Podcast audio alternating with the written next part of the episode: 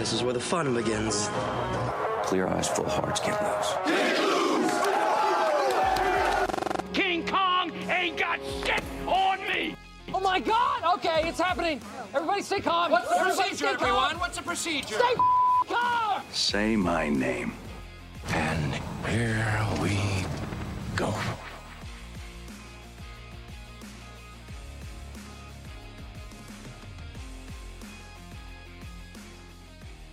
What's going on, guys? Welcome to another episode of Realish. I am Derek. Yeah, but I was uh, Derek's co-host, Matt. Yes, sir. And uh, we're being joined today with uh, one of my very, very good friends. Uh, she's known me since before I had a beard or a mustache. uh, Bianca Durant, how you doing? I'm good. I wish we could like flash a pic of just like you, beardless, looking Ooh. like eleven years old. I, yeah, I look like a muskrat. So really, next yeah. next time, I'm just gonna have that. Like, share my screen and just have yeah, it. yeah. Those are those are those are horrible times. Such a big head and a small body. So you know, I'm glad you worked it out. Grew grew right into the head. So yeah, but I'm glad you were able to finally join us today. Um, Thank you. Uh, before we get into it, let's go ahead and do some housekeeping real quick. Uh, if you guys are watching the show, uh, that means you're on our YouTube channel. So please go ahead and subscribe, hit the like button, hit subscribe, and hit the notification bell uh, for any updates on the channel. We have plenty of shows for you guys to watch. Uh, if anything you're into with music, movies, sports, anything of, of the sort, uh, you will be able to find anything on our O T S channel. Uh, so please subscribe.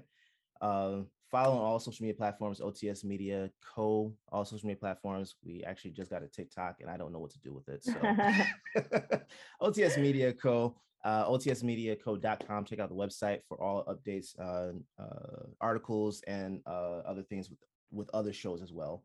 And uh, say we are also being sp- uh, sponsored by uh, Champ Number One Boxers. So please go out and get uh, get a comfortable pair of boxers for yourself or your lady.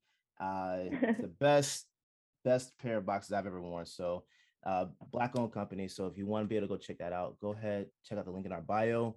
Uh, you'll be able to support two black-owned businesses at one time. Uh, so please go ahead and get something for the champion in your life.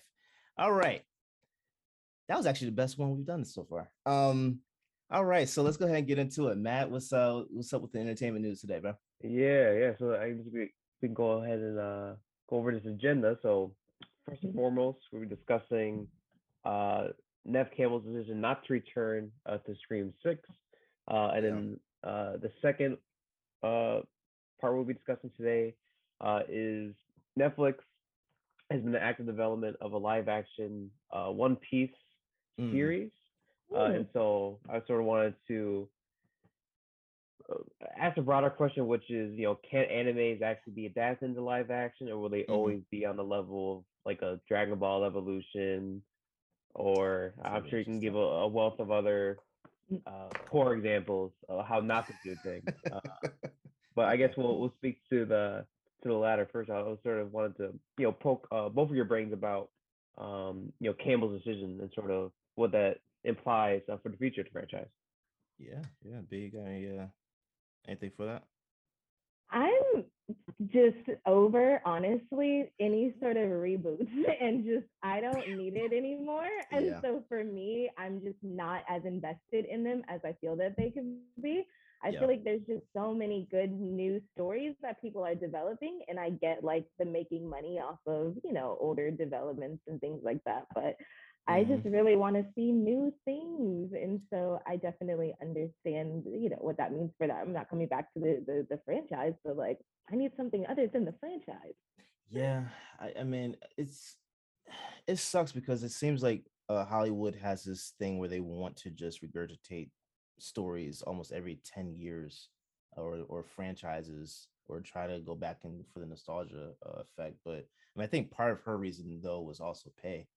So I think, and this is this is a great thing actually, because we're we're in a time where women are actually speaking up about uh, uh, discrepancies in pay, uh, especially for, for these types of projects. And you've you've been one of the, the staples for the for the franchise.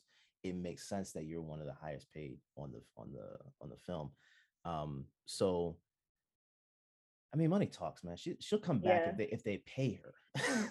She'll come back if they pay her. Yeah. But is there a necess- is it is it necessary that we need another one? I mean, there's been, that's a good point about the pay, because there's just been so many shows where, you know, they you, your favorite character, you know, dies off or something happens, and then you, you sort of find out later on it's because they didn't they didn't pay me, they didn't want to yeah. renew my contract, they didn't do it to the terms, and so it really didn't have anything to do with the, you know, the creativity aspect of it. It really was mm-hmm. just like a, like you said, money talks, which, you know, can always, you know, help or hurt a franchise depending, for sure. Yeah, I mean, especially when you're making money too. I like it. It's yeah. not it's not like it's not like this is this franchise isn't making any money. Right. They're obviously making some if you're just make, you're coming out with all these movies. Exactly. I mean, later. But sometimes it forces a new storyline out of out of the writers and directors. It, so maybe we'll get true. something new, something fresh that we've never seen before, which, like I said, if we're going to reboot it, let's let's get something fresh on, on the screen. See, like I, I think there's a place for Scream. I think, I think there's a place for it. My problem is uh in twenty twenty-two, can you can you shoot that yeah the same way as you did in the nineties? No no you can't. No, so you can't make the same joke. You can't. Yeah. I don't want to see that. If you're going to bring it back, do it to the best of its ability. That right. was my problem with The Matrix Resurrections. You you can't lean Great on absolute disgrace. Yeah, if you're gonna joke. If, if you're going to if you're going to bring something back, you can't lean on uh nostalgia to be right. the driving force behind the project. The, the, exactly. the story has to make sense. The the the technology has to look great in terms right. of green screen or, or or or camera work. Like, everything has to look good. It has to fit the modern right. day. You can't just lean on shooting it the same way you shot it back in the Absolutely. nineties. It doesn't work. I like what they did with the Fresh Prince, though, See, where that... they added an element of drama to the show. People yeah. complained about it because it didn't have that same nostalgia, mm-hmm. but at the same time, like, you've got to give them credit for taking a storyline or a group of characters that we've seen before and giving us, you know, some drama, some character, yeah. something more modern. I I think I I do like that. There, see, there were elements of nostalgia in it, but they uh, made it their yes. own. Absolutely. The, the nostalgia wasn't the driving force. Like, you can have nostalgia to be a part of the project, but you right. can't have that be the, the thing exactly. that drives everything. Like, I'm not going to sit right. here and want to watch, uh, like, it's a great example. I promise you, if Michael Keaton is in this new Flash movie as Batman and still looking the same way he did in the eighties, I don't want to see you know that. I, I don't want to see that, man. Just make, I want him to look old because Michael Keaton is what, seventy? Yeah, like, I mean, let's right. let's let's be realistic here. I know it's a comic exactly. book film, but yeah, be realistic. That yeah. and that's that's my problem. I don't want to see something that I saw when I was a kid.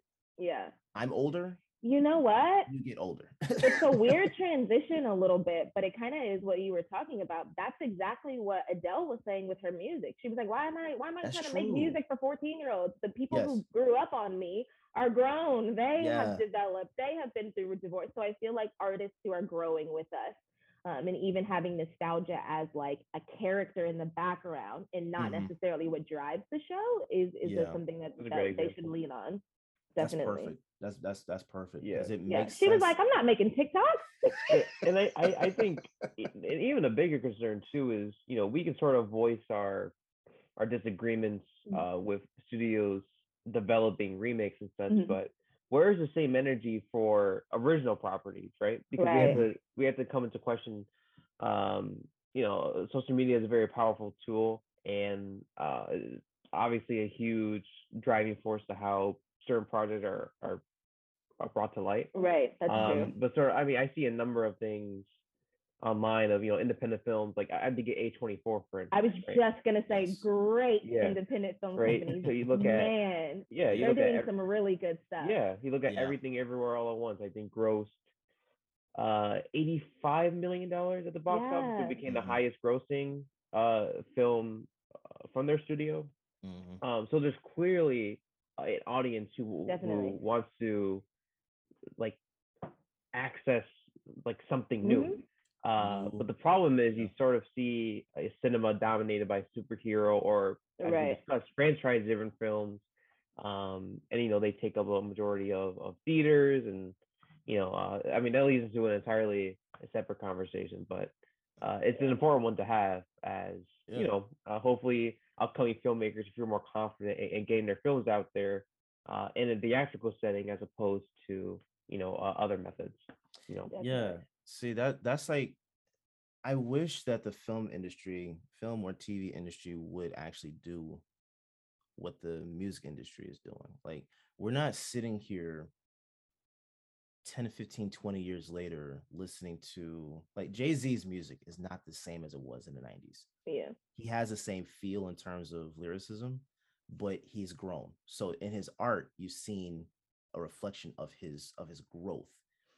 I I don't know why Hollywood is stuck in this era of just regurgitation. I don't yeah. I don't want to see the same thing over and over again. Like, I, I don't want to, like, if I want, when I have kids, if I want them, them to see what I saw when I was a, a kid, I will show them what I what absolutely. I, I don't want to. I don't want right. them to see the exact same thing in their time as what I'm seeing. That doesn't make yeah. any sense. It's doesn't kind of like sense. A combination of what both of you guys are saying, just about um, what Matthew was saying, just about maybe it's just like people don't even know what they want anymore. They're just so used to getting what they want from the internet, from Twitter, mm-hmm. from Instagram, that maybe they just don't even know that the new content is what they want. But going off of your yeah. point, the new content is bringing money in as well, too. Yeah. So it's sort yeah. of like, are you are you taking a gamble, um, you know, on trying new content? But at the same time, it's just like, yeah.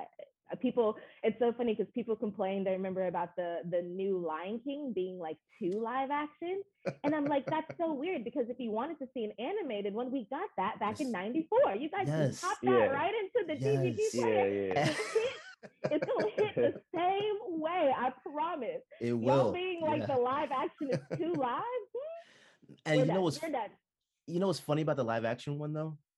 I felt like it told Scar's story better. Yeah.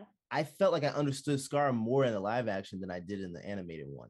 Which, again, maybe even talks about the progression of Lion King was for children when it came out. Now right. we're older. So maybe yes. we get a little bit more of the villain story because it was marketed towards a little bit of an older audience, which, again, just like maybe these reboots are forcing people to look at things in a new way. But like, mm-hmm. if it's the same old, I don't know if I want it. Especially yeah. if, the, if the people you love aren't coming back to the franchise. Yeah. Yeah, no, that's an excellent point. I will say, uh, there's a, a quick tangent. I hated the live action Lion King movie. Did you? Like, whole heart. Oh, I, I, I gave, that a, one, I gave really? that a one out of five. I, I, I didn't like it. A one out of five. You know, I think. Thank God for Beyonce and her music just carrying it on her my, back. My I thought problem, she was the worst part about it. Oh. Yeah, my my problem is that uh, they made. I'll give an example. So yeah. I don't remember the exact song, but I think it's like. Or I think it's just just want to be king. Mm-hmm. Uh, sorry, this is a tangent, but we'll obviously okay. we'll get back into our original yeah. discussion. That is like in the in the animated version, the lyrics are succinct, so like everything mm-hmm. falls in line with the beat. Mm-hmm. If you listen to the live action closely, mm-hmm. it's, it's like characters are speaking, but not in tune to the rhythmics. So you, I'll give an example. Like the cadence is off. The yeah. cadence is off. Like if you, you have to listen to it carefully. Yeah. Uh, there's like. And then another example is like, I watched a video, I think there's a moment where they actually didn't do uh, something right in post-production. Mm. So Simba's supposed to sing in like a G, I think it's like a G minor, mm. and I think hits an F. So like he, he's singing a lyric and he it literally goes like, king, like that in the song if you listen to it, yeah.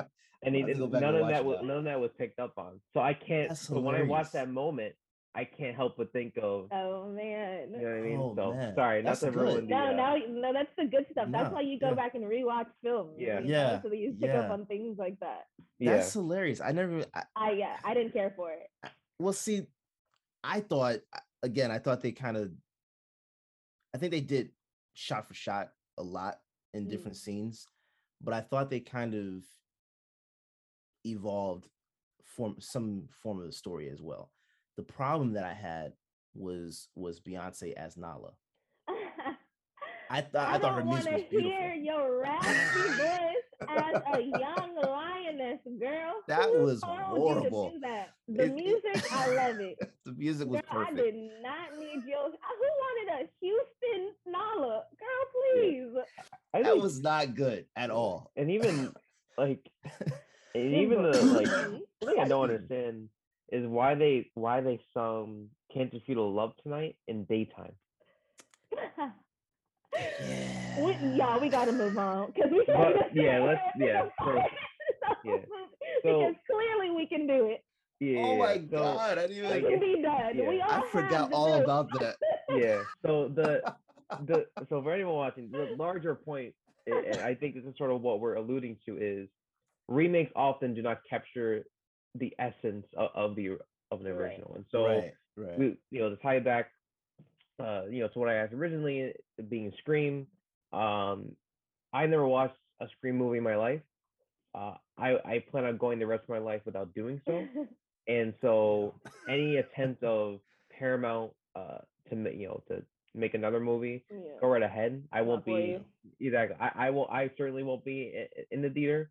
Um, yeah. But I just found it a bit questionable to not give your leading character, uh, your leading actress, uh, the right amount of money. I think right. it is and I, mind-boggling I, to me, and I don't imagine your film would be as successful without her. Um, so maybe yeah. negotiation will happen, maybe not. But mm-hmm. uh, yeah, it, it's just it's a bizarre situation. It's very yeah, bizarre, for sure, for sure.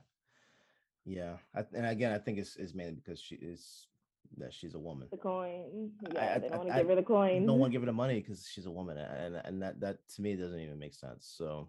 I, I they better they better wise up because I didn't they make a, a a series out of that on M T V. Mm, Jesus, that's sad. That's why right. I didn't watch it. Yeah, yeah. Like I watched on M T V.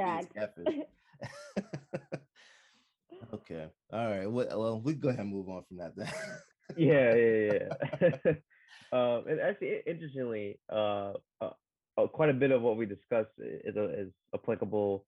Um, to the live action One Piece series. So those mm-hmm. are unaware, One Piece is a is a Japanese uh, Japanese anime series spanning for over, I mean, I think a thousand plus episodes mm-hmm. at this point. And Netflix is sort of taking uh, taking on their own interpretation in spite of uh, the very poor performance of their Cowboy Bebop live action mm-hmm. series. Mm-hmm. Um, and anyways, during uh, Netflix Geek Week, uh, they announced and they basically show like some behind the scenes footage of them making what look to be very accurate uh, uh, sets uh, of the very, uh, I guess, of the ships they use in the show. Mm-hmm. And obviously, if you two are familiar with the material, uh, you know, go right ahead because I, I don't know any of the characters. But the question I did want to pose is, are animes truly capable of being adapted in live action, or are they so mm-hmm. stylized to where yeah. you have, you know, a Western perspective on it? You, there's no way you, you know, there might be a clear disconnect as to like what the anime is supposed to be versus how someone thinks it, it should be, if that makes sense. Yeah. yeah. I don't need a live action anime.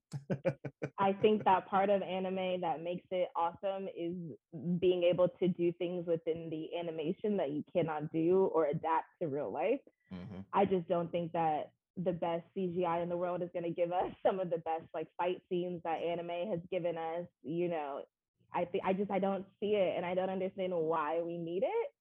And I think that any show that's going to give you a lot of fight scenes, a lot of, you know, manipulated characters as far as like facial features and things like that, it's just going to be, it's, you're going to need the money, and people don't want to spend the money, so it's just going to be just not as good. And so for me, I'm just like, I'm not really seeing it.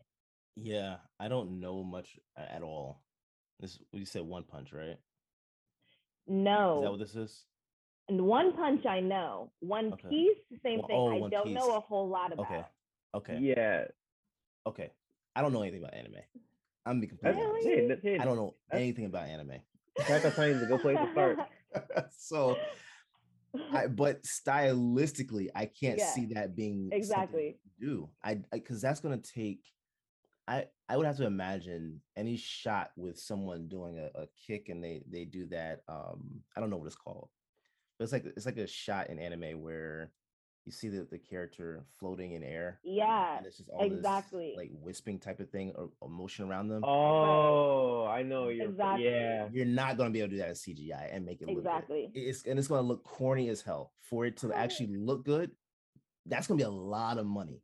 They and, couldn't even get the uh-huh. live action Powerpuff Girls together, so I'm not really seeing how we're gonna make anime come together. Y'all yeah. can't even make three girls floating in the sky look good.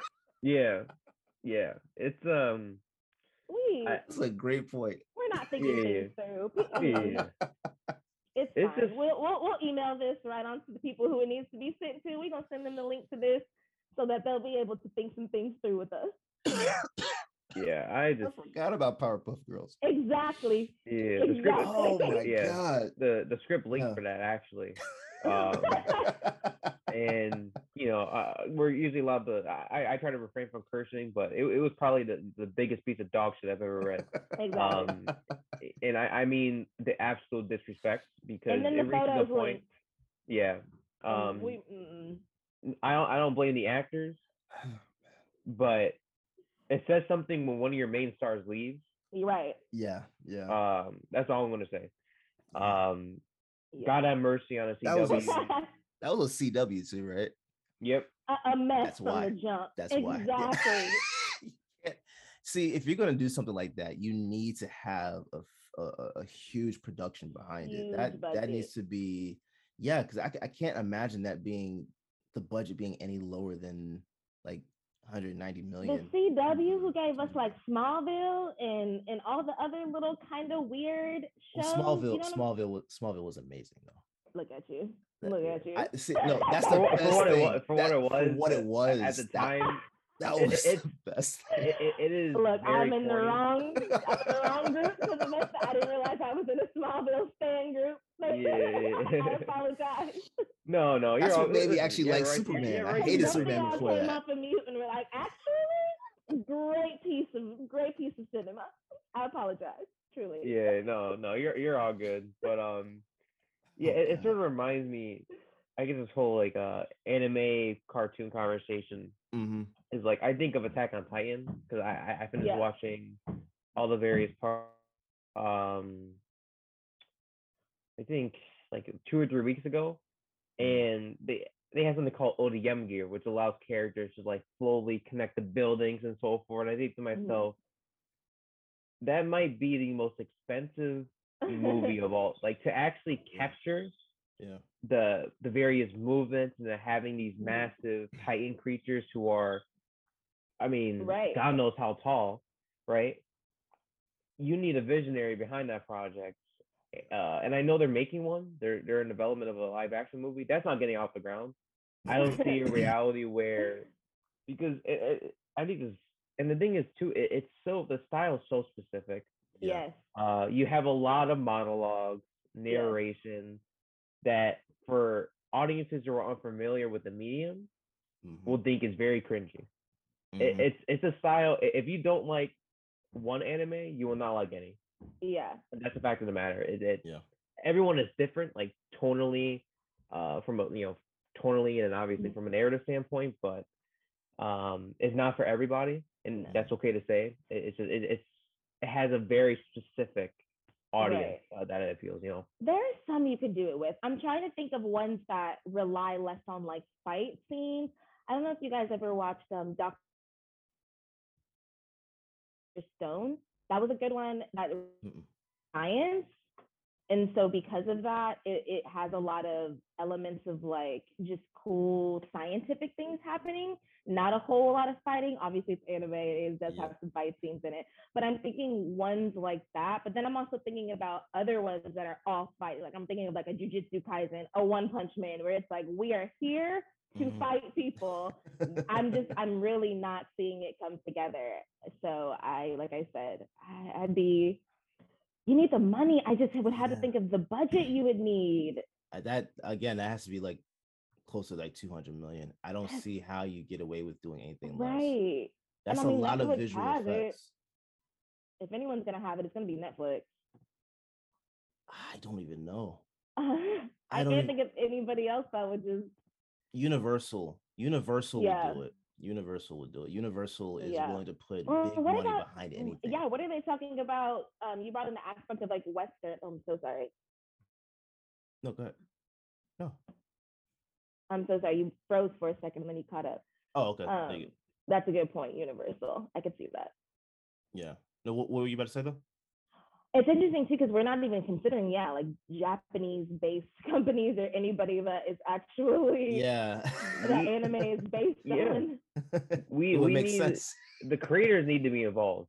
And yeah. that's the fact of the yeah. matter. Like, they need their imprint mm-hmm. on every version of the script, every step of the production, whether it comes to filming, uh, even if you head back to the writer's room to make edits, costume right. design, et cetera. Like, you need an authentic experience, especially yeah. for longtime fans. And now, can One Piece be the exception? Like, will, will will it be like the crowning jewel of live action? To be honest, it can be. It's not a very high, you know, margin to beat, because mm-hmm. real, what have we been getting in the past few years? Nothing particularly good, and mm-hmm. I can't even cite examples other than Dragon Ball Evolution. And that there had been, you have like um, Death Note that came out. Look at the oh, critical right. reception and, and fan response. Ghost in the Shell, same way. Dragon Ball Evolution, that that we don't. I'm so sorry to anyone who watched that, but the fact of the matter is, you know, we'll see. Um, I think Hollywood just has to stop. Like, there are some things you can't do, um, and if this is going to be another unsuccessful endeavor for Netflix or just studios in general, mm. I think just pause the brakes and just develop anime within animation, yes. like you were saying also, in the beginning. We've seen what happens when creators of the content do not get on board with the content. It is not good. Some, I mean, we thought that we were going to get another Boondocks, and he, the you know, original writer never hopped on board until, and honestly, we were like, we don't want it. Yeah. It, you know, so there is plenty of, I mean, what, like the animated Avatar, like there's so many where we've yeah, seen yeah. just when the when the creators aren't involved with that next, it's just, it's never Game good. Of Thrones. Yeah, so yeah. I don't have mentioned, hope. Yeah, I'm glad you mentioned uh, The Last Airbender, because that, that was, uh, I, I even said to myself, like, after the movie so came bad. out, I said, yeah, no, I'm not taking a live action. And I saw, you know, the original creators were involved. I said, okay. But my curiosity, you know, peaked a bit. They left due to creative yes. differences. I'm out. Uh, because like, why are you, the original was so successful, what could y'all possibly be, what's going on here? That I I will go on a limb and say that One Piece gets picked up for season two, but Avatar gets canceled after season one. I could just that. Because it's not it, it's too expensive for Netflix. Yeah. And it was just not successful enough to warrant further seasons. I can see that I can see that happening. I think One Piece will miraculously get renewed. It'd be like one of the few exceptions, but I don't see those being sustainable projects for Netflix. Yeah. Especially for a company who's not really willing to like do high budget projects, that they right. make these weird exceptions. Well, you know, it's just, I don't know. It's um and there's weird. nothing wrong with a one season show. I feel like we're just not in the age of that. We're in the age of binging content. But H B O has given us a lot of fantastic one-season shows.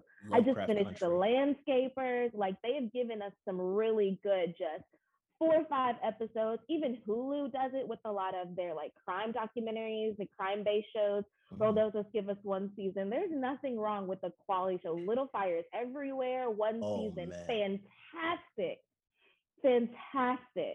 You know what I'm saying? So that we don't always story. need to binge yeah. this content. Sometimes one season is fine. It's just we're in a capitalist society. It's just like, yeah, you know, yeah. if they can keep making money yeah, off of it, yeah. they are. Yeah, and and yeah. you know, a lot of a lot of studios get uh, very cocky when it comes right. to uh, certain properties, and this is obviously something, you know, me and Derek have talked about in the past. Is like studios are so uh, close-minded. Yeah. And don't have a true understanding of what audiences want half the time. And sometimes, you know, you can't do what the audience wants because then your stories become very predictable. But other times you sort of have to read the room and say, yeah, let's, you know, let's at least look at the source material, right. then develop a story that honors it in some capacity. You can take liberties. I think creative yeah. liberties are always important. So that way the project is fresh in and of itself. But sometimes you deviate too off the course. Like, what am I watching? Right. I'm watching like a, a, a fanfic film. Absolutely. So, you know, and you know, you definitely don't want that uh, yeah. when you're investing millions. Yeah, and there's yeah, there's shows that have way too many seasons, and it's just like y'all could have ended this two, three, four seasons ago. So yeah, Thrones. I think you're gonna talk about that. I think you're gonna talk about some really good one season shows That's, next time. I, I would love that. Yeah, that'd be uh, awesome. I was actually um I was scrolling through Hulu last week and I saw mm-hmm. Little Fires Everywhere. Oof. I was like, man, I, I like I want to rewatch the that. The casting was good, the writing was good. It's good. Yeah. And I read yeah. the book and I listened to the audiobook, and the subtle differences between it makes it just good enough for, oh. for television. There so are differences. It's, it's not okay. just like the book. Okay. So, okay. But but very, like I said, didn't take any creative, like crazy creative liberties, didn't stray too much, just some really good subtle differences that made it better for television that yeah. just hit really well. Yeah. Okay. Yeah, we'll have to talk about that. Well, I, that, that's good that's, to hear. That's a great show. That's a for phenomenal sure. show. Yeah. Yeah. Yeah. We'll we'll, we'll get into that uh, the next time. Yeah, that'll be that, fun. that was that was a good one. Um, Matt, you need to watch that.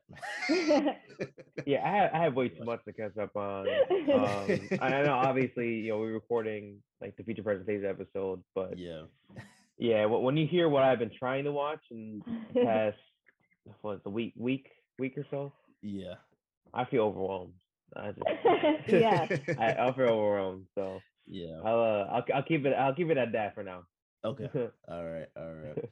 Well, let's uh, let's go ahead and take a quick commercial break, and then we'll be right back. Hey, what's going on, guys? It's your boy Dwayne from Past the Ox and Life's a Botch podcast.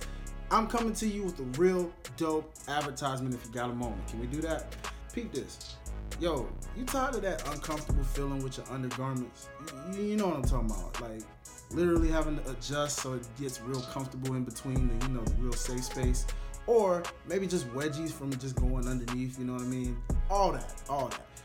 Let's keep it in one hundred. Y'all know how I'm feeling. Y'all know how that feeling goes.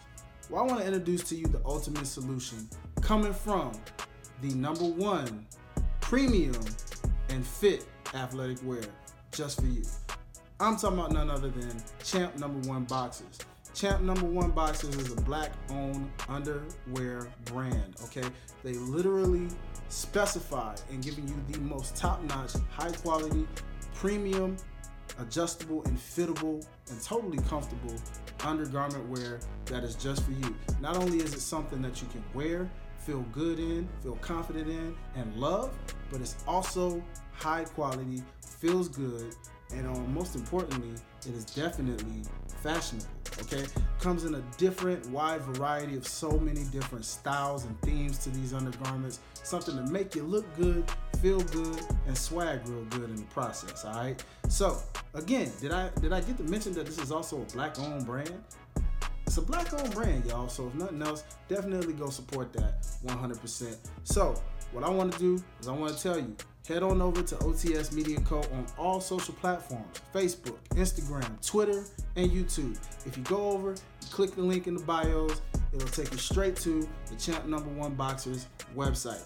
You can check out all their styles, you can check out their bundle deals, you can check out why this brand exists, what it's all about, and trust me when I say you do not want to miss out on the types of opportunities going on right now on the site. Champ Number One Boxers.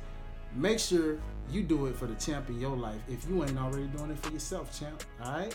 Champ Number One Boxers. Make sure you go cop those. All right? All right.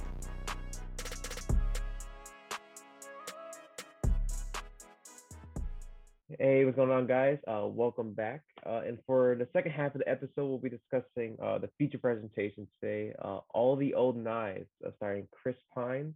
And I still don't know how to pronounce your first name, so Bianca, p- please feel free to do so. I was going to refer to her as Miss Newton for most of the podcast, uh, just so I don't butcher her first name.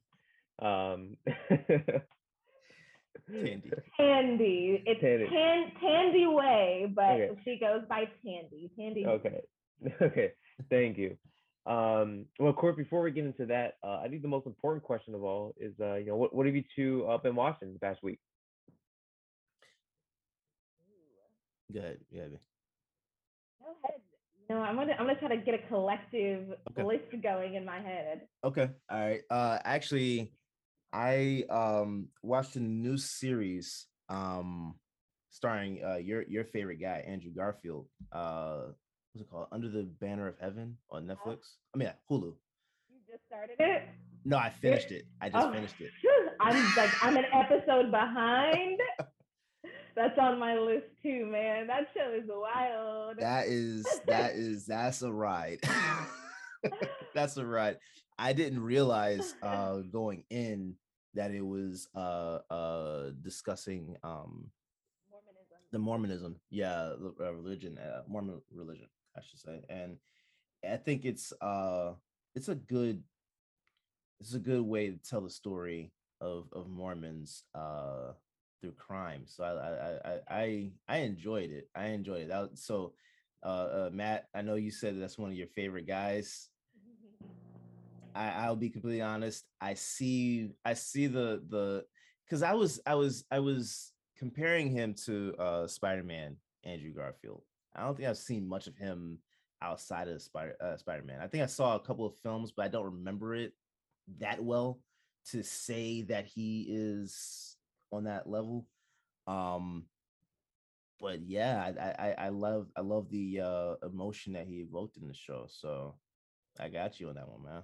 I, I get exactly what you say. So, my favorite actor. Uh, yeah, yeah. Watch some of his uh, some of his Academy Award winning, uh, well, Academy Award nomination works. Uh, have you seen Hacksaw Ridge?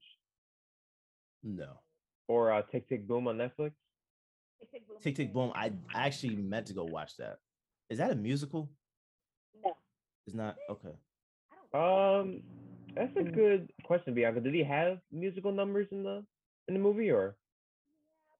Call it a musical. okay okay yeah because that, that's that's enough. what i that's that's what i was thinking of um when I saw something promoted for it. I thought they were saying that it was a musical. Um so I tend to kind of like stay away from musicals, so I, i'm not i'm, I'm yeah not, i'm not into them. I so i didn't watch i didn't watch uh was um what was that play everybody's been raving about? um Hamilton. Hamilton. I didn't watch that. I yeah. tried I got ten minutes into it. I said, yeah, that's a dud. yeah. Yeah, that I, is a musical. That ain't for me. Yeah. yeah, yeah. I, I have, I watched far too many in my lifetime. Uh, and I think this is a large part because I, I worked as a as a stage crew member uh, for, for, uh, high, for high school productions. Okay. And whenever I go into watching like uh, the movie version of a musical, I keep mm-hmm. thinking this is on the quality of a high school from a story perspective. Like I can't, I can never take it seriously. Yeah. Uh, even though I understand like the painstaking work that goes into doing choreography and filming those scenes in, in yeah. the short, in probably a short, like a shorter period of time than people think, but uh, I yeah. respect the craft, but it, it is a craft I, I do not enjoy. Not yeah. your preference. I'll, I'll say it like that. Um, yeah. yeah. But how about, uh, how about you, Bianca? What have you been, uh, what have you been watching? I've also been watching The Staircase on H B O. I love crime, true crime, fake crime, and this one's real. And I did this one a little bit backwards because I will usually watch the true crime documentary first um, and then watch it. I did that with the Hulu, The Girl from Plainville. I just yes. finished that to do. I did the same thing, but I watched this first, kind of knowing about the case. So it's very interesting watching it like dramatized. And then yeah. I'm going to go back and watch the actual real case, but it's good. Um, yeah. They had a, a smooth budget of twenty-nine dollars for wigs um, on that show. Nobody has a good wig. I okay, mean, that makes so much sense. We went straight to Party City. We could not get a real front of our lives. We couldn't have contacted Tyler Perry for a wig or two. We didn't even do that. We went right to the local Party City and said, y'all do y'all thing. Yeah. And it shows. But other than that, good show. Great cast. Wait, are you serious? Did they actually oh, have oh, like... No, I'm being very serious. Wait, are you serious? The wigs are that... The like, wigs are they... so bad. They're bad. Wow. Especially because this is a cast you've seen before. You know these people's faces. Like, yeah. you may not you may not know them, you know, from a whole lot of things. Like, there was a sure. one of the characters was, like, obscurely from Scandal. I don't really know her from anything else. And she was on maybe four episodes. But as mm-hmm. soon as I saw her, I knew who she was. And yeah. I would have known faster if she had taken that wig off. That's all I'm saying. Yeah, I, um...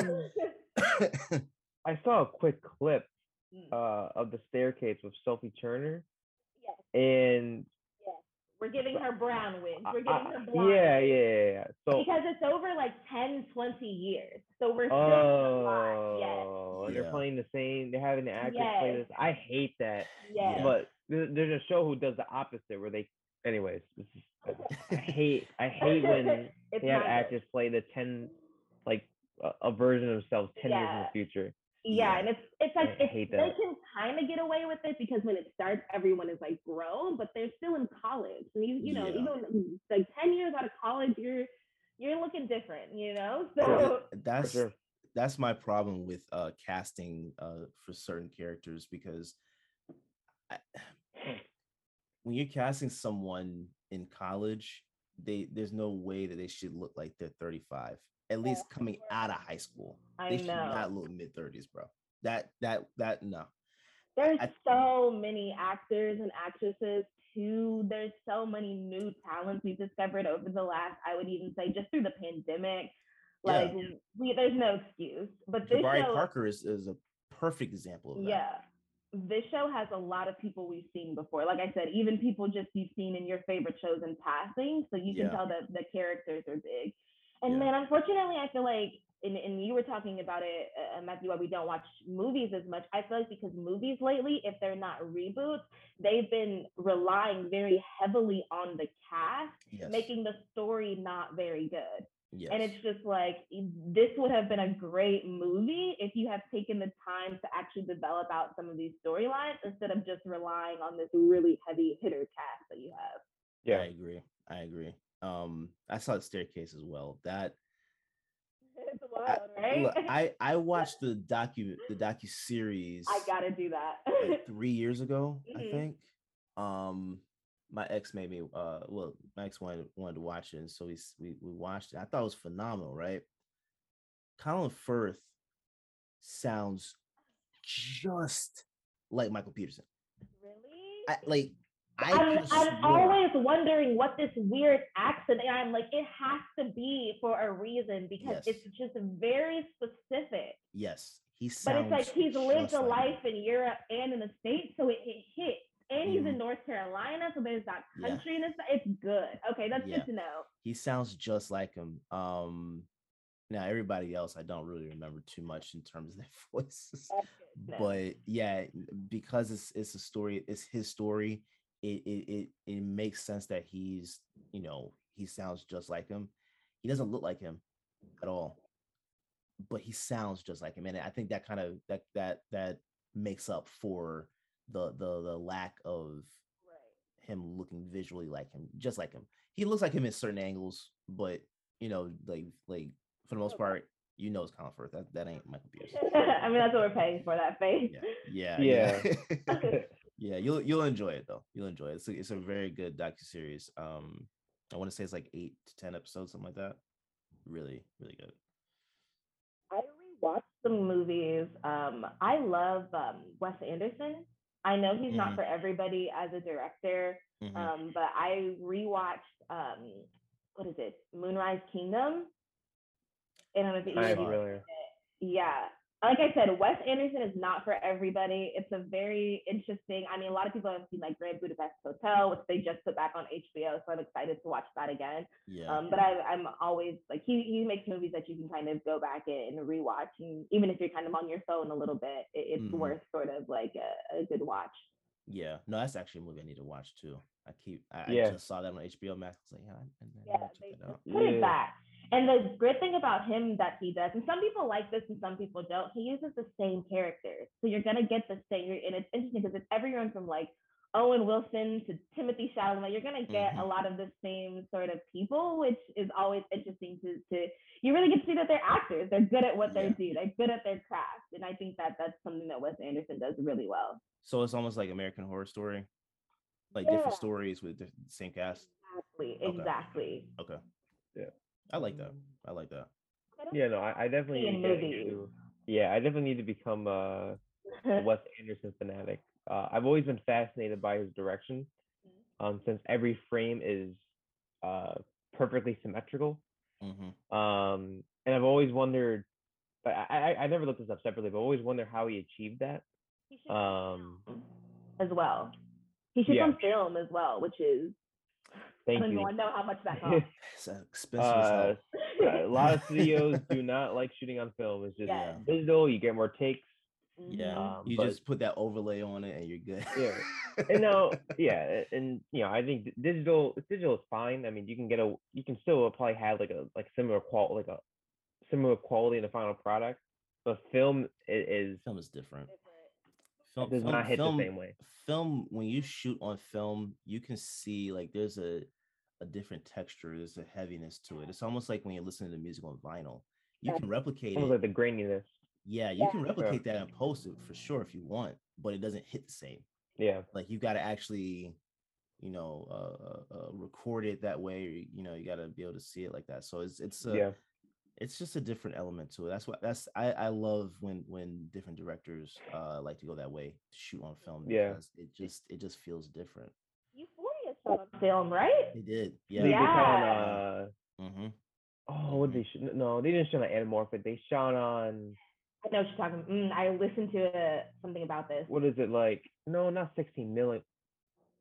Or no, I can't. I can't remember. I, I don't want to speak out of turn, but um, yeah, I, I know where you're from. Like they, it's like one of the like the rare. Exactly. Um, oh yeah, they bought the rest of it and they had to go out to the uh-huh. to Kodak. That's what it is. They actually had to yeah. go out to Kodak and have them find more of this film and collect it because they don't make it anymore. Oh, the, that's wow. a specific type of film it is. They started and they didn't realize that they weren't going to make enough. So I think they actually repurposed one of their factories to only make this type of film for like a few months. Yeah, uh, it's wow. a so thirty-five mil. Yeah, thirty-five millimeter Kodak film. Yeah, that's expensive. What they shoot on. Yeah. yeah. Okay. Um, I, I think it's crazy though, and apparently they shot the first season digitally. Okay. Yeah. I knew something, they they changed something. I couldn't remember what it was, but yeah. And you can tell, again, something where that you all you guys said, that grittiness, that graininess, that heaviness, you can just yeah. tell is there mm-hmm. for sure. It's, it's for sure. definitely, t- correct me if I'm wrong, but I think in the, the the two special episodes, that was definitely on film, right? Oh, one of the, yeah. I, okay. I, well, I, I need to confirm that, but I can, because I think, I want to say he shot whatever he shot Malcolm and Marie on, Sam Levinson. He probably shot yes. the same way as about that. Malcolm and Marie was phenomenal. So I don't know whatever he shot Malcolm and Marie on, he probably did the same because they because it was in during the pandemic. Anyway, yeah, yeah, I'm yeah, assuming they yeah. were like shot around similar times, but yeah, um, that's a good question though. I'd have to look it up separately. Okay. I think I need to go back and watch. Yeah, yeah sure. That's in my list. yeah, I, I I was thinking I was actually thinking about Malcolm and Marie while I was watching Euphoria. I was like, man, I need to, because we yeah. just we just did a review on Euphoria season one and season two, uh, like like a month ago maybe. That took a long time to get through for me. yeah, yeah, that it took was, a while. yeah, so, yeah, yeah. Ma- Malcolm, uh,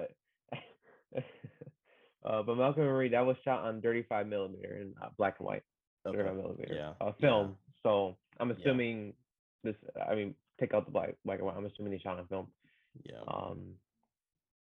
Yeah, that was a that was an interesting show. That was an interesting yeah. show. Uh, yeah. But um, something that I've been watching uh is, is a series called Dark uh, on Netflix, and I, I was I mentioned this to Derek uh, yeah. last week about how a number of people online have suggested it as one of television's best offerings. Uh, and I can see why. Uh, it is masterful in every sense of the word, uh, from a filmmaking standpoint, uh, to an acting standpoint, and most importantly, a narrative standpoint.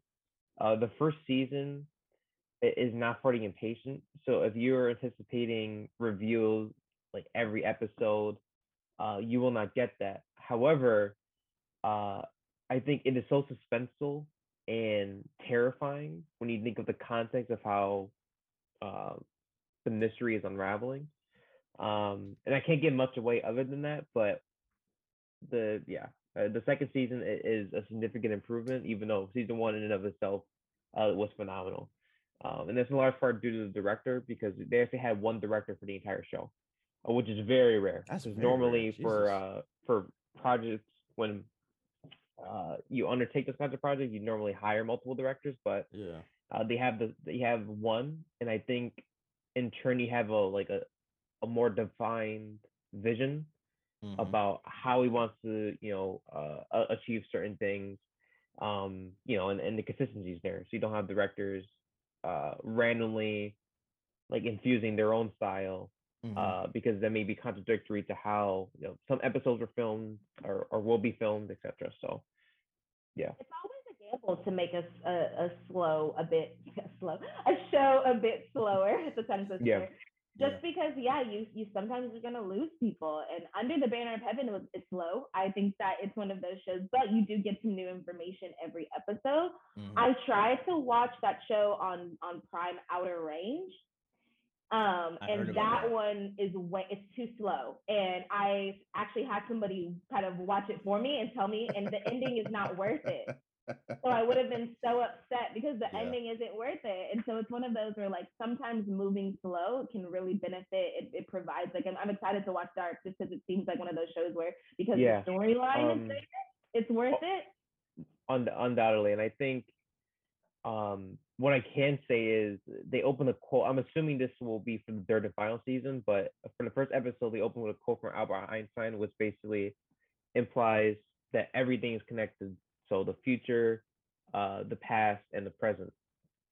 Um, and so every character introduced in the show has some connection to the town's tragic history, the tragic history being the, the disappearances of, of, a, of a child, of a young child, uh, and a similar incident occurred over thirty-three years ago. So, you know, time plays an important element.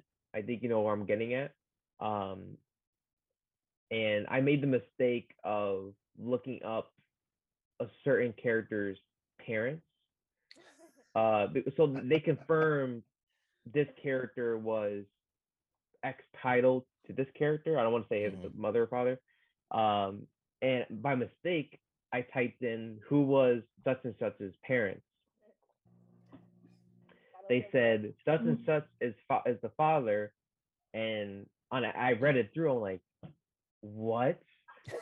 um yeah but no the, the show Dark is one of those shows where you can't, like, it, it's almost indescribable mm-hmm. uh to explain its complexity uh and quality, but I can I can assure you it is not a regrettable experience. uh, I'm currently on the the fourth episode of season two, um and I'm so looking forward to seeing how um you know everything comes together in the end. So Uh, I can't recommend it enough. Yeah, I'm gonna check that out. Oh. Yeah. It's always good with time as a character of yeah. the show, of any show you, or movie. You, yeah. Yeah. Um, you, you. I think many moments will sort of make. There were two plot like plot points I predicted, but the way they executed it was was done near perfection. Um. Only because they were integral to, like, character development, obviously. Mm-hmm. Because if they choose not to address that until, like, you know, the final season or whatever, mm-hmm. then you're purposely hold with withholding information uh, instead of attempting to do, you know, something, um, I guess something more bold, if that makes sense. Right, right, right. You know, uh, yeah. So, anyway, that's my that's my spiel uh, on, on Dark. If you if you can't tell already, definitely watch it.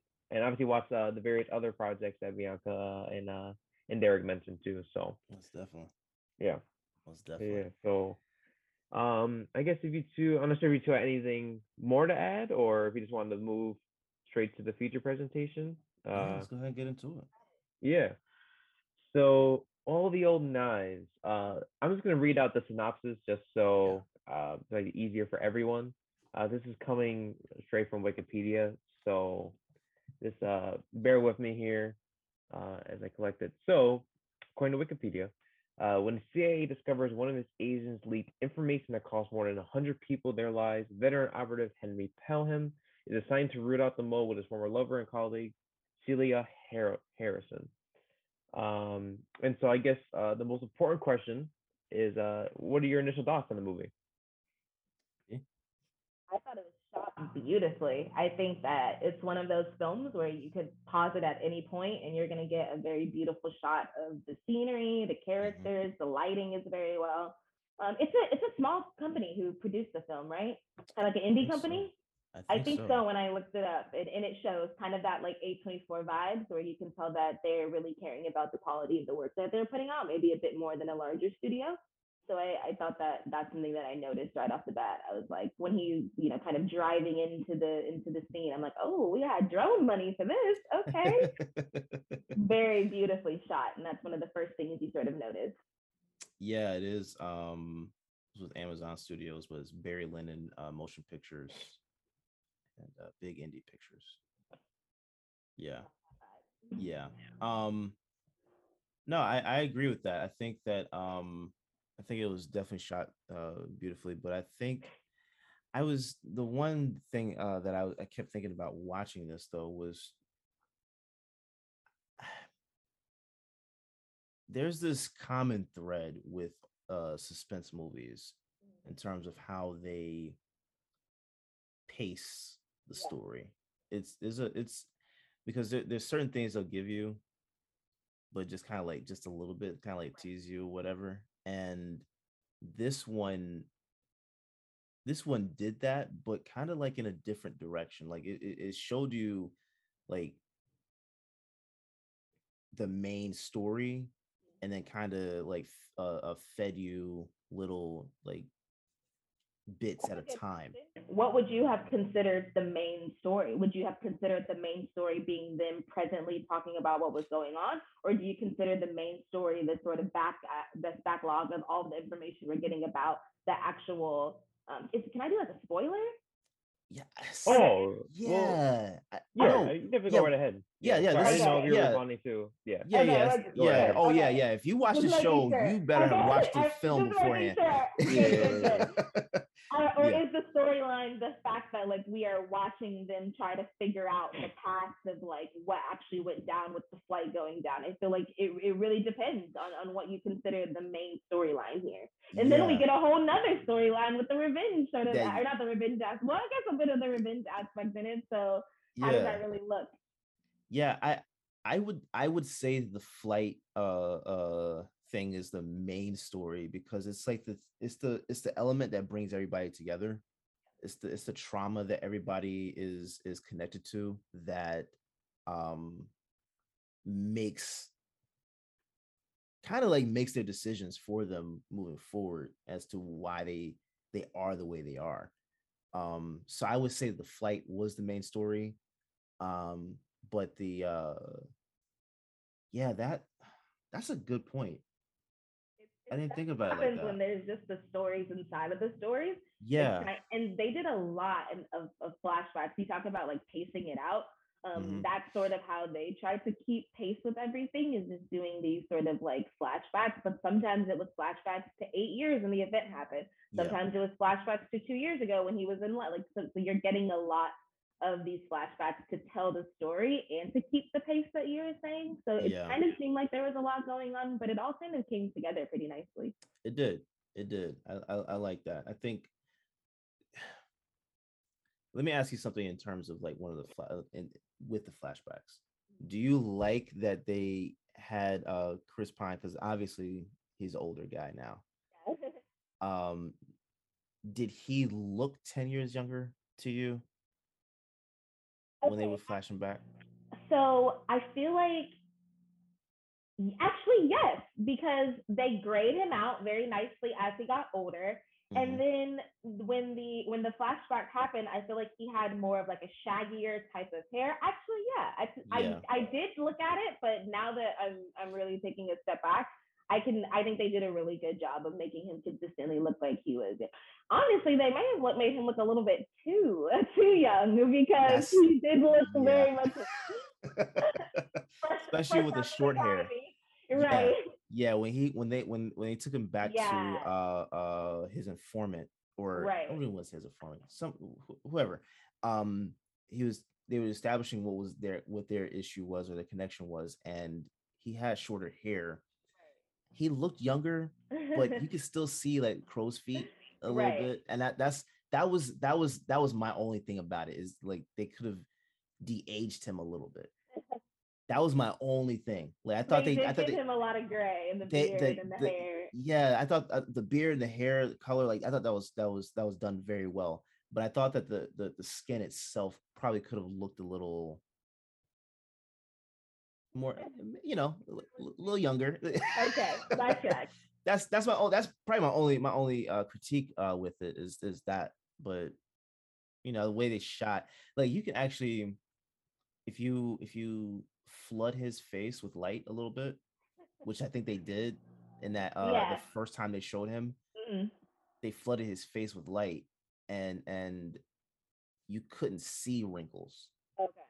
So that was kind of like, okay, you you're, you're de-aging him without spending too much money. So I get it, I get it, but yeah, I think um, overall, I thought, I thought, I thought they, they did a great job with pacing. Um, I just uh, sometimes with with these suspense movies, um, I don't know why I get this feeling like sometimes they're still stuck in like the eighties and nineties in terms of how they pace it, yeah, um, or or how they how they uh, tell the story itself. I would almost kind of like. I want to see it. I want to see a, a suspense movie kind of done in the same pacing as an action film sometimes. I want to see if they can do it like that, because I don't, I, I don't know. I don't know. Maybe it's just me, but sometimes I get like that pacing element seems to be a little cheesy at certain moments. Yeah. Or maybe not so much cheesy, just kind of like rehearsed. Like we kind of know yeah. how it has to be in order yeah. to work. For it to yeah. for it to reveal the story at the end, because there were times where we're seeing like uh um we're seeing Harry and uh God, what's her name again? Um Celia. Celia. We're seeing them, you know, interact and and kind of like walk off, right? Like in the beginning of the movie, uh, she she she looked at, at Henry when he walked into the office, and then she just walked off. Yeah. And it you, I thought that was good because we don't know what what her issue is, and they they reveal at the end. But it's kind of like, I don't know. It feels like certain reveals are just shot differently than they need to be shot sometimes, and that's what makes it feel like like you said, that rehearsed feeling. And that that's the only thing with suspense movies that I kind of just wish they would kind of evolve with. Matthew made a really good point. I would have loved to know ahead of time that he that he did it, and then would have loved to sort of see him interrogating people with mm-hmm. the mindset that we know that he is the one who yeah. that he's looking for. Yeah, you know? Yeah. So I think, you know, because we obviously had like the reveals of like the total reveal of him being the mole, you know, months later in the film. You know, obviously, sort of.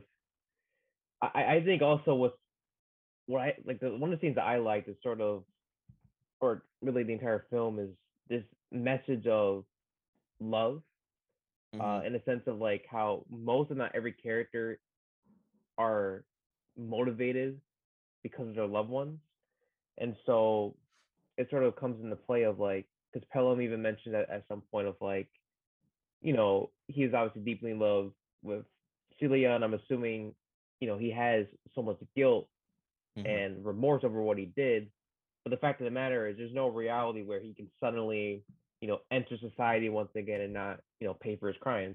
And right. even if he doesn't pay for his crimes and, you know, miraculously walks away, you know, the idea of those hundred people dying will always be at the forefront of his mind. Mm-hmm. And so you see him being manipulated by, I think his name was um Shushani, oh, the uh, the, the terrorist. If I, uh, I can't remember what his name was. Uh, off the top uh, of my head, Su- Suleiman. Yes. yes, yes, yes, exactly. And so, yeah. sorry, I, I apologize. My dogs are kind of like scattered all over the place. But, no, you're good. You're good. Um, it, it just led to like some of the more uh like interesting aspects of the film, of when mm-hmm. you sort of you know realize sort of his uh, motivation to do what he did, and to large part do uh due to his daughter. Um, you know, and, and things like that. So it, it was it was interesting to discover. I just feel like, for me, if we just knew right out of the gate that uh, he was the mole, and sort of were were focused on on the film from his perspective, and then throughout the film we discover, you know, sort of who who he was in contact with, what his motivation was, you know, that ultimately led to the death of those uh, hundred passengers. Then I, I think the film could have, you know, benefited uh, from a suspense standpoint, because mm-hmm. then it's sort of like characters like finding information about him or questioning him, like, well, you know, what what are his overall intentions or things like that. So yeah, no, that's, that's something point. I possibly would have changed, but then again, it, it, it, this is based off of a book. Uh, if I'm not mistaken, I think you mentioned yeah. that right before we recorded. So you know, I, I can't necessarily fault the film for that. I, I just think that maybe maybe this applies more to the book than the movie itself. Mm. Um, you know, maybe that that change could have made it a, a bit more engaging for me. But it, this is by no means a terrible movie at all. It's sort of one that I kind of have like this middling feel. Mm-hmm. Um, mm-hmm. But who knows? Maybe by the end of it, I'll give it a five out of five stars. And you know, well, see, I think I think even with that though, like. Even if that was the the way that the book was was done, you still could have done the film where we're showing him as the mole from the jump, because it's not like you're changing the story, you're just changing how it's paced. So we're we're we're just looking at it from a different perspective with the same outcome. And I, I don't think your I don't think your your your source material is too um I don't think it's it's it's way off from the source material in that in that sense. It's the same thing, but different perspective. I think there's enough twist in it that we didn't necessarily need that to be an added twist. You know, yeah, yeah, yeah, there yeah. was enough going on um, that I that I liked. But like I said, I feel like if we had known ahead of time, because um, there was some foreshadowing, mm-hmm. um, just the way that the two of them were looking at each other, the you know the relationship that they have, it, it makes sense. I think I was surprised that she already knew. I think I was still kind of surprised by that and how that all unfolded. Um, again, because there were so many sort of little and big twists within it. But other than that, I think overall, yeah, I don't have too many complaints about the movie. I yeah. think one thing that I did sort of notice that I really liked too was, again, another character aspect was really the the way that they shot it, and the fact that I didn't really notice it till we got to the end. But when we kept coming back from these flashbacks, we are almost getting like closer to their faces. Like this, yes. this shot comes in tighter, so that by the time that they we are figuring out what's happening, that we're we're also figuring out together as the characters are figuring out the pieces that they didn't know, and now we're like right on their faces, and we yeah. flash back, and they were closer to their faces, and I did really like that, and feel like that was an interesting element that that was nice. I didn't. I, I'm glad you pointed that. I, I didn't. I didn't even catch that. Yeah. Go back and it's sort of like we're getting these wide shots, and then I noticed it too. We're getting these wide shots because it's still daylight, it's beautiful outside, and then as the story darkens, it also darkens, and we're getting closer to their faces, and we're figuring like out. That. And then the twist yeah. of them also not knowing the parts that they played, while they both knew. Again, mm-hmm. they didn't know their the intention behind it, and now we're getting this like this darkness and the shadow of their faces, and I thought that that was really nice. Yeah. yeah. Because even some of the sit-down scenes too, I, I I can't think of uh the exact shot, but I feel like it's probably like more medium shots than anything else, or at least like mm. tight middle shots, mm. because like the, because the story at the end of the day, it obviously has this like um like larger like aspect to it. You know, mm-hmm. with the, with there being a terrorist attack, but it's very intimate in, in the way like characters interact with one another. Like there isn't some, you know, like I'll put it like this: there aren't those movie moments where like out of the blue, like everything starts happening. You have like the more like traditional arguments, like everything. Like there's, there's more of a subtlety to it that people mm-hmm. might actually expect, and that's yeah. something like that was sort of like one of my big takeaways is is that too. Um, and I know I didn't get a chance to comment before, but the film, like at least from a cinematography standpoint, was done very well. Oh yeah. Like at, at least it definitely turned to lighting, and I think is a very underrated feature of filmmaking that people tend, don't tend to forget. I'm glad you mentioned that too, with, with those flashbacks, because it's like it, it's so integral, and I think you know, and something me and Derek talked about too is that like it, it plays into the tone of a scene, mm. right? You have lighter, you know, means like a more jovial tone most of the time, right? Um, you go into more, translate to more darker colors, the chances are, you know, there's more like sinister um, or evil aspect to it and things like that. Yeah. So, yeah. yeah. No, I... Lighting can be, a, like time lighting can be a really interesting character if that sort of plays out through a movie or through a television show. For sure. For sure. No, it's, it's, ne- it's des- definitely necessary. Like, it's one of those things that, because I tell people all the time, There, there are a few elements that that when it comes to film or T V, if you have it and it's done the right way, you're not going to pay attention to it in terms of yeah. like, it's not, it's not gonna be something you're going to really notice like that. But when it's but bad, if you don't have it, yeah, you're going. It's going to be one of your biggest complaints. Absolutely. Lighting and, and and sound. Those sound, are two yeah. elements that if you don't have them in the film, if they're not mm-hmm. done the right way, it doesn't matter what camera you're shooting on. Right. You could be shooting on one of the worst cameras ever, and it's still going to look okay. It'll still look better if you if if lighting is is there, um. But if you have a film where the audio is horrible, you're out of it. You're you're not able to be immersed into the film. So those are two elements that people don't give too much credence to, you know, and and just just you know, overall audience. That's not something you really pay too much attention to, but it's something that you notice when it's not there or when it's not done the right way. So yeah, I thought I thought that um, my my my favorite shots are those extreme close-ups because of the fact that it creates that level of intimacy that that Henry and Celia had. It, it it forces you to have that level of in- intimacy with the character that you wouldn't have if you're just sitting there with a with a with a wide shot. So no, I, I love that. Those are those are some great those are great elements for sure. And now with the ending of the film, would those be considered extreme close-ups or just regular close-ups? Like when how how far in do you have to go to constitute it as an extreme close-up? Think of it like this. If you're talking to someone, you're having a regular conversation with someone, right? Yeah. You're kind of, you're, you're, you're closest to them, but you're not, like there's still space between you. Right. Now, if they are right up here, that's an extreme close-up. Oh, yeah, yeah, okay. So fair, yeah, fair enough. You're, you're, it's extreme close-up is almost like somewhere like in this range. So if yeah. you're kind of like just, like if you're on someone and you're only looking at their eyes or looking at their mouth, right, those are extreme close-ups because yeah. they're emphasizing something to you, like like the director, like, like Quentin Tarantino almost, like yeah.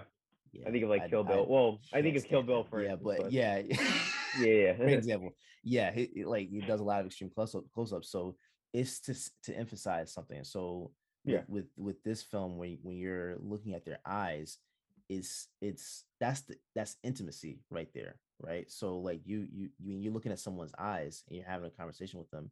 Doesn't matter, you know, if they're just a friend, if it's, if it's a, a, a actual like relationship, like, you know, love interest or whatever, like there's a level of intimacy that you have when you're looking at someone in their eyes. So they're forcing you to have that intimacy with the character when you're, when you're looking at, at, uh, at Celia's eye, like, and, and it was just one eye for a, for a good portion. It's just, just looking at her right eye. And then with with Henry, you're looking at both of his eyes because you're you're able to see like the the life drain out of him, right? So like they're they're emphasizing something to you, um, that there's this this connection that they have that they already had that they kind of ignored, you know, because of whatever. It's it, they're showing you that connection is still there, and there that's just another way to immerse the audience into into the story. Yeah.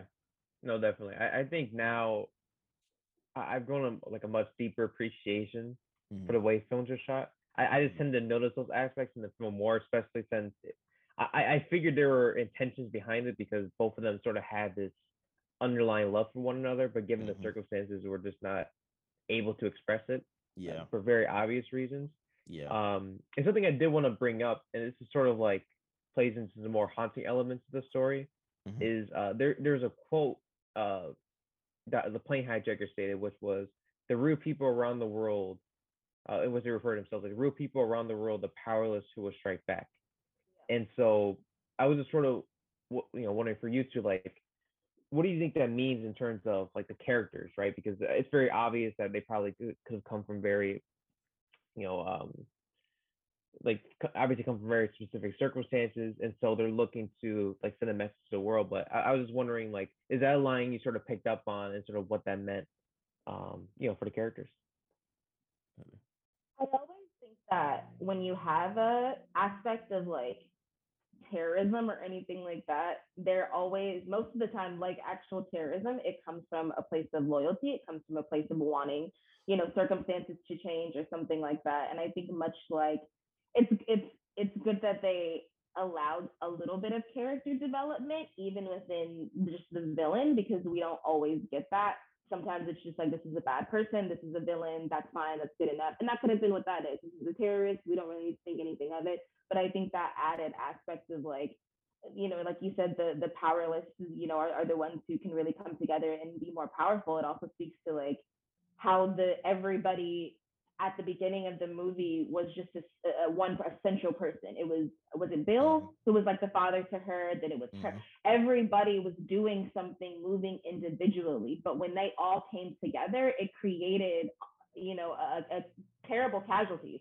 You know, it was because it was because she, you know, they loved each other. If they had never been together, when the threat of, you know, her even being something that could be, you know, put over him, you know, how how they come together. And then the fact that Bill is back into this years later and how he was almost going to be a scapegoat and she wouldn't let that happen. You know, I think that that's really interesting that these characters, when, once they come together, they created a, a powerful force that was, again, very, very negative to one another.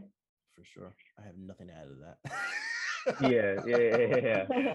yeah. I, I just found it to be like a like sort of an interesting description of them, where they sort of had this this painfully um oh I have the right word. Sorry, just give me like ten seconds because I, I was yeah. I had the right word to describe it. It's like this painfully ignorant perspective on themselves, mm-hmm. where they think that the taking of innocent lives is somehow going to like be this empowering thing, when in actuality, you know, you are setting them up parameters for acts like that to never, to hopefully never occur again. Um, but sure. As we look into, you know, today's world, uh, that is very much not the case. Uh, and we do see, you know, the repeated taking of lives. And I think the film is a nice commentary on that. Um, and also the commentary of sort of like uh, the guilt or sort of the, I guess, the elements someone can feel in the aftermath uh, mm-hmm. of, of such, you know, tragedies, mm-hmm. you know, even though Henry was, you know, Henry's decisions were totally unjustifiable. I think a person who does try to justify it, um, mm. it should be very concerned. Um, you know. Yeah. But yeah, I think I think one thing that uh really stood out to me with this one though is like office office uh, romance. That's to me. See, I I can't I can't speak to it on that level because I I never had a job where where. you know, anything that I do is directly connected to like millions of people's lives and and, and right. their, you know, their their survival, right? Never had anything like I never had anything like that. But that's one of the biggest reasons as to why I would never date anyone I'm I'm I'm working with. Cause you can't focus on what you're working on. Like you're focused on on them a lot of the times. And That's what that's that's the element with this story that that you could see yeah. that was very prevalent. Is it's a love story, and if you story. don't really think about that, and it's very yeah. interesting because I mean, it's like when when Matthew said at the beginning, I was like, I don't really know, but like it's so true because it's like they're all just tied together. Like yeah. if, if Matt is just like you said, if if Henry didn't love Cecilia and they didn't love each other, then Cecilia has love for Bill. And now Cecilia has created a whole life for each other. So she doesn't want to affect her kids, but she doesn't want to throw Bill under the bus either. So it is just everybody trying to like love each other. But just this reminder that like everything else in life, love is not black or white. There's it's guilt and fear and or out, so yeah. much that is added on top of it. And we're watching it play out in a way that not only affects the characters, you know, but also unfortunately affected like hundreds of people, thousands of people's lives, just the ripple effect of it all. Right. Yeah. This is one of the few occasions where, you know, like love tends to be this very, um, I'm trying to think. I, I think it's something like Death on the Nile, for instance, mm-hmm. where, and, you know, me and Derek were very outspoken mm-hmm. uh, about the film.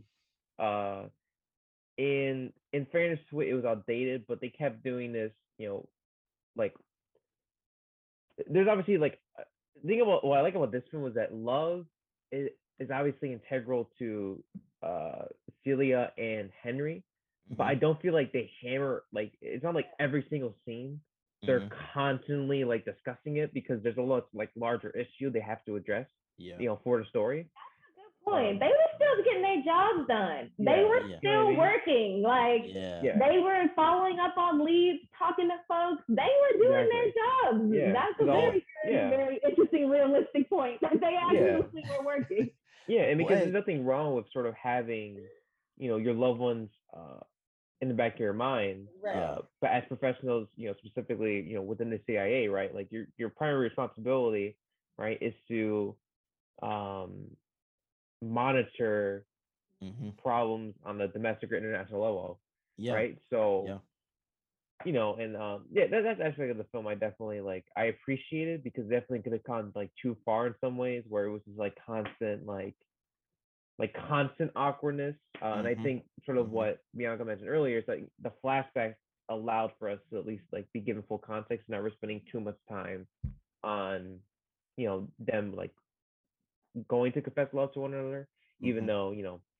Uh, kind of a leads to a very depressing ending nevertheless, you know. Yeah. So but but think know. About this too though, would would Henry's reasoning for doing what he did, giving the information out and all that stuff, would his reason have stayed the same if they didn't have that love connection? Um, if they were just co-workers, would he have given that information out as well? No, no, no. That's why you can't. Yeah. You, like that's why it's like, yo, like I get it. Y'all working a lot together and all that stuff. No, but you can't you have that in a ro- yeah. uh, office romance. Man. It, yeah, exactly. And I'm glad you did. Yeah, exactly. He would have been like, you know what? She did bring in donuts every Monday. Yeah. I'm gonna go ahead and let my good sis go. Yeah. Yeah. And, and, and, and I'm glad you mentioned that because, uh, and correct me if I'm wrong, but the, the terrorists sort of used Henry working with him in the past. Yeah. Right. So, okay. I just, I just want to clarify that. Just so, and then they did do that very quickly, where they kind of mentioned that. Yeah. Yeah. That's why. That's why I was under that assumption because mm-hmm. I found a weird, like, you know, I'm assuming they had like a brief mention of it. That's why I wanted to clarify, clarify that. But I, I think mm-hmm. it was made fairly obvious to the audience that you know, you know, they uh, they had a history with one another, mm-hmm. um, mm-hmm. and sort of yeah, but. You you are totally right in saying that, uh, you know, love is definitely at, at the center of the story, um, but isn't done in a way that, at least for, for me anyways, isn't done in a way that sort of takes away from the more uh, suspenseful right. parts. Uh, yeah, it definitely doesn't. It's just one of those things. It's it's, uh, it's an added benefit. It's an added benefit. Yeah, I think it's like a feature part of the film. It's not it's not it's not the main uh, character of the film, and I, I like that. I like that they didn't hammer it too much. You know, you got your sex scenes and all that stuff, but it wasn't,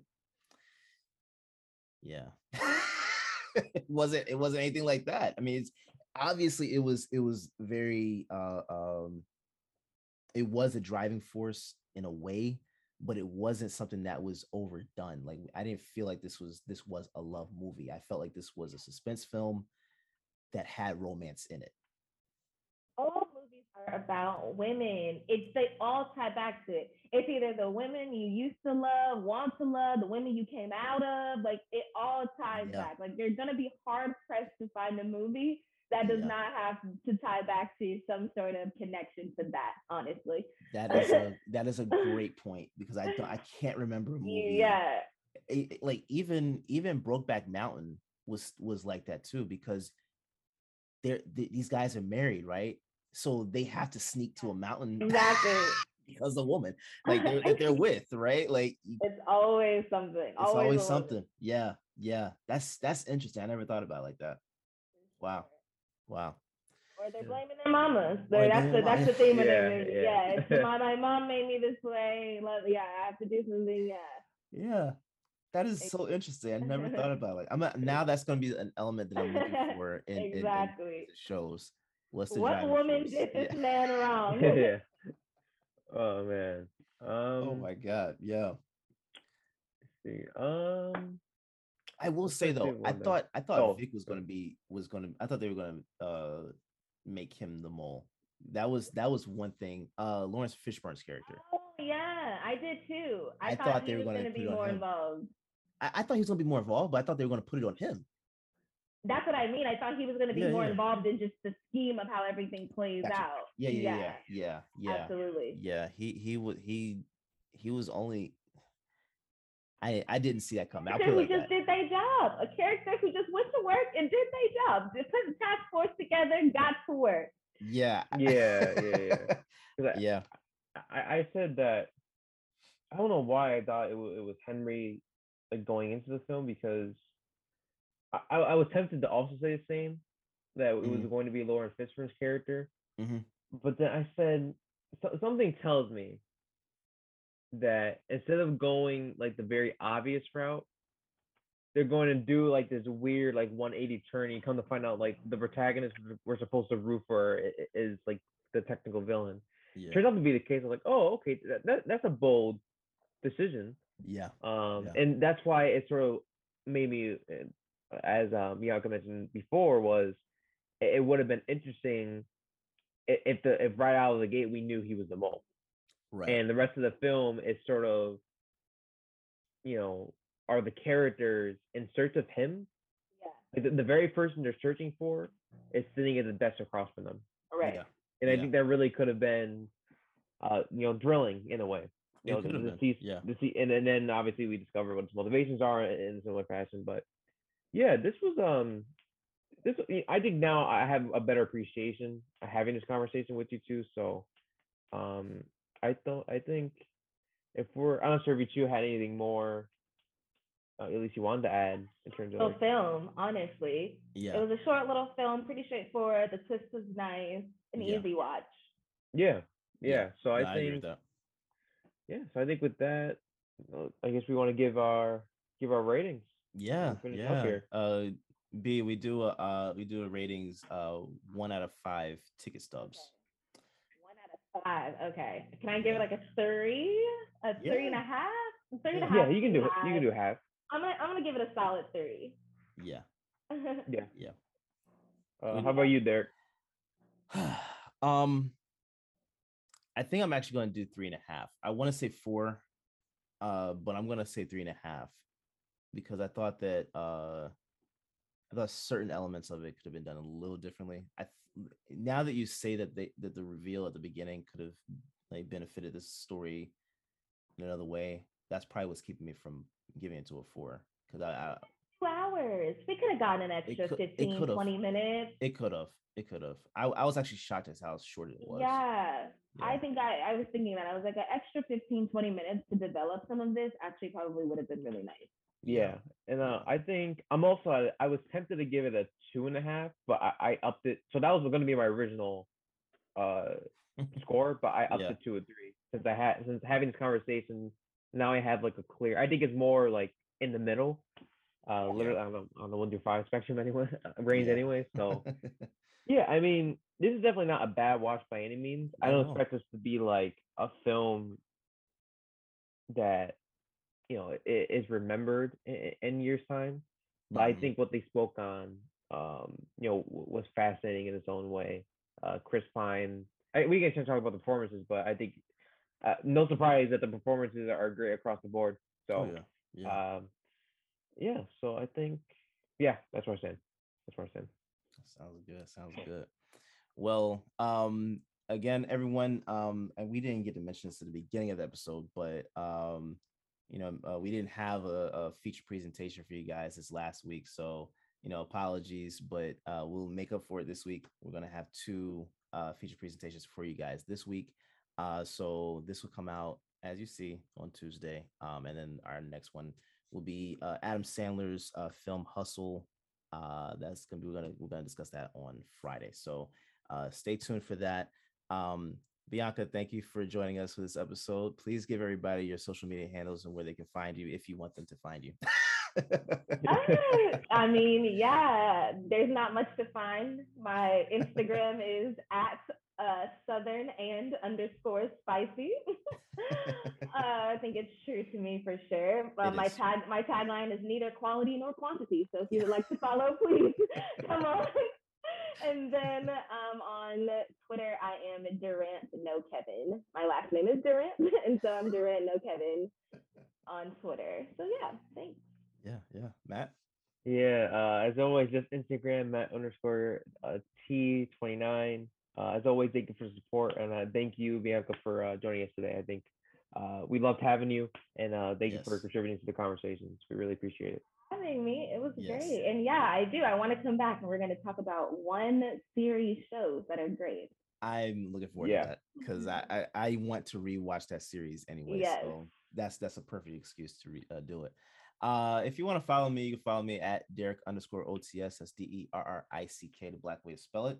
And uh, but most importantly, uh, please follow the brand at O T S Media Co. all social media platforms.